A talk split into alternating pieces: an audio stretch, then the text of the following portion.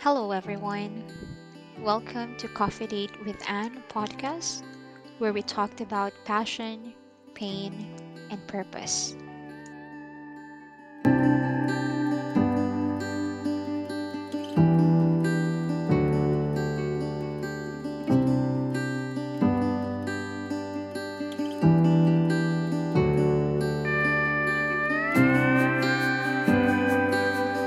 Happy Friday, everyone. Due to schedule issues, we already shifted the day of me releasing new episodes weekly and that will be from Thursday to Friday. So moving forward, you already know what it means when it's Friday. It means we're scheduled for a new episode of Coffee Date with me. And yay! we are already at episode 18. So if it's your first time listening, I know you don't know me yet. So let me do a quick introduction for myself. My name is Anne without an E, and I'm your host for this podcast. But if you've been listening for quite a while now, again and again and again, I wanted to thank you for your support, and I hope you will continue listening and having a date with me.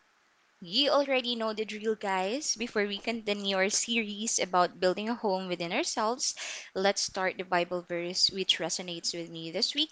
And this is from Matthew chapter 6, verse 33. And it says, But seek first all of his kingdom and his righteousness, and then all these things taken together will be given you besides. I've been struggling with my work and life balance ever since I started going back in the office this pandemic. I've been telling that for a couple of episodes now. There are actually a lot of things that I am capable of doing when I'm still working at home, and there are a lot of things that I can no longer take care of when I'm reporting at work. Uh, but despite it all, I have learned that spending time with God is a vital necessity in my life. I cannot do what I am called to do if I don't seek the presence of God every day. So if I don't have time for God first, nothing else in my life works out. It's like I am lost without His presence, and I do not know my purpose, and definitely I feel discouraged to do things on my own without His help. God is not happy with being the second or third place in our lives because when we are desperate enough, we always find time to seek God. When we need His help, when I need His help, we find and create time to seek Him first. We turn our cell phones off, we say no to our friends, we turn our face away from all the distract, uh, distractions and seek Him. That is when we get our breakthrough. So seek Him first, and everything will be added unto you. And that's what I'm doing now. I make it a point that every day when I get home, I always read my Bible and do my meditation. And also, of course, pray and talk to Him. So, if this verse speaks to you as well, please let me know by sharing it with me through my socials. And if you wanted to share another Bible verse that resonates with you this week, I am also open to that. I will really be happy to read it. So, please make my day, guys, and please connect with me. Anyways, we are already at episode 18 of this podcast, and we will continue, of course, with part 5 of the series from the previous four episodes of Building a Home Within Yourself. And if you haven't listened to it yet, you can just click that previous button below so you could catch up before continuing with this episode.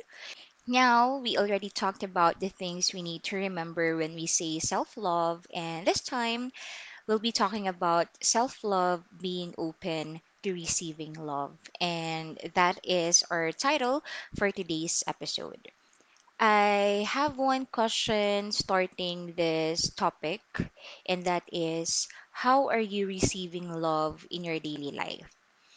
I realize there are a lot of things to be thankful for, and a lot of things when we should feel like we are more than enough because of the love we are receiving from other people. But oftentimes, we seek love from the wrong places or wrong people. That is why we take those things for granted. Sometimes we chose not to see all the love around us. And that's the reason why we feel unworthy of love, is because we are blocking our eyes from seeing love from any source other than the places we are seeking love. Does that make sense? It seems like we are blinding ourselves. A concrete example would be if you told yourself you would only drink one kind of water. It's a type of water, for example, that you once drank and felt really nourished by. So, wherever you go, if they don't offer that kind of water, you just don't drink, even when you're really thirsty, even though there might other kinds of water. Maybe kinds of water you couldn't imagine. You just don't see them because you're not looking for them. And when you do see them, you tell yourself there's no way they'd make you feel as nourished as the other water did. So you exhaust yourself feeling thirsty and dehydrated just because that one source of nourishment you are looking for is not available. I need you to reflect on what love are you blinding yourself from? Another example where maybe most of us can relate to is when you like someone who doesn't like you back. Maybe you were in a relationship with this person, or maybe not. The focus of your whole being might be on their unwillingness to give you love.